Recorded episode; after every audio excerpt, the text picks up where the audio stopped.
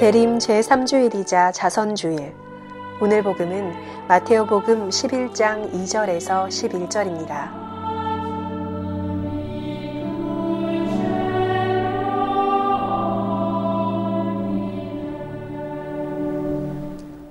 주님께서 여러분과 함께 마테오가 전한 거룩한 복음입니다.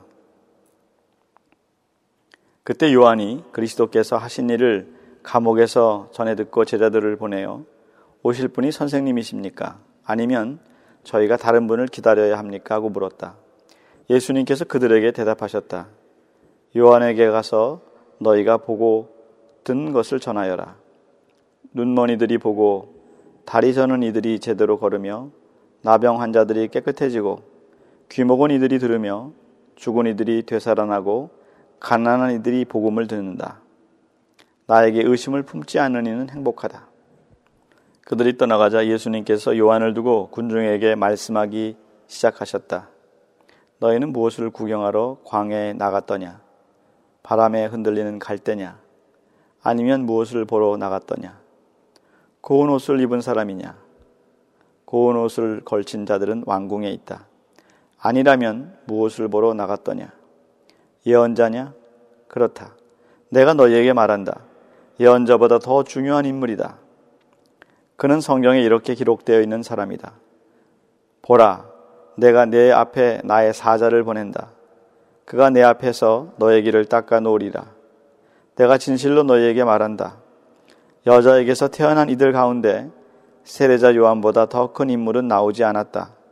그러나 하늘나라에서는 가장 작은 이라도 그보다 더 크다. 주님의 말씀입니다.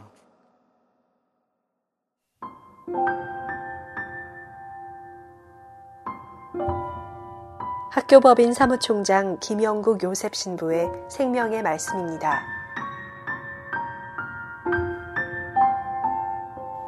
올해도 어김없이 예수님의 성탄 대축일이 다가오고 있습니다.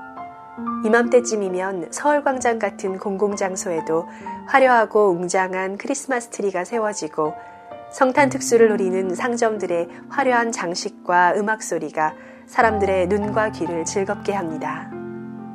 그런데 그때 눈먼 이들은 눈이 열리고 귀먹은 이들은 귀가 열리리라. 그때 다리 저는 이는 사슴처럼 뛰고 말 못하는 이의 혀는 환성을 터뜨리리라는 구세주의 오심을 알리는 이사야 예언자의 말씀이 이 땅 위에서 실현되고 있다고 자신 있게 말할 수 있을까요? 그토록 당당하고 자신감 넘치던 세례자 요한이 오늘 복음에서는 약간 동요하는 듯합니다. 자신의 제자들을 보내 오실 분이 선생님이십니까? 아니면 저희가 다른 분을 기다려야 합니까? 하고 묻습니다. 예수님 시대에는 사람들이 메시아에 대해 매우 큰 기대를 갖고 있었습니다. 그분이 오시면 로마 제국의 지배에서 벗어나 강성한 왕국이 세워지고 그 왕국에서는 모든 불의가 사라지고 풍요로운 삶이 보장되며 이스라엘 백성은 주위의 모든 민족들로부터 부러움을 사게 될 것이라는 것입니다. 이런 기대에 비하면 예수님의 행적들이 미미했던 것이 사실입니다.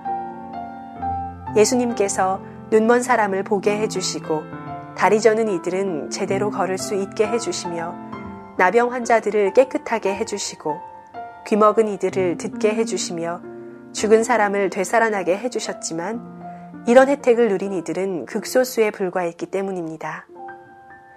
예수님에 대한 세례자 요한의 의혹을 이해할 수 있습니다. 하지만 예수님께서는 세례자 요한의 제자들에게 눈먼 이들이 보고 다리를 저는 이들이 제대로 걸으며 나병 환자들이 깨끗해지고 귀먹은 이들이 들으며 죽은 이들이 되살아나고 가난한 이들이 복음을 듣는다 라고 담담하게 말씀하십니다. 복음에는 예수님의 응답에 대한 세례자 요한의 반응이 없지만 여자에게서 태어난 이들 가운데 세례자 요한보다 더 큰 인물은 나오지 않았다 하신 예수님의 말씀에 미루어 요한은 주님에 대한 의혹을 떨쳐버렸을 것이 분명합니다. 예수님께서는 이어서 우리가 마음에 깊이 새기고 묵상해야 할 말씀을 하십니다. 하늘나라에서는 가장 작은이라도 그보다 더 크다.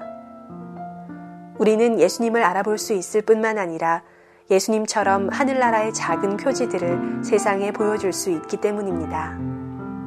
우리가 하루아침에 세상의 모든 문제를 해결할 수는 없지만 가난한 이들에 대한 관심과 배려, 그리고 실질적인 도움을 통해 하늘나라의 작은 표지들을 보여줄 수 있습니다.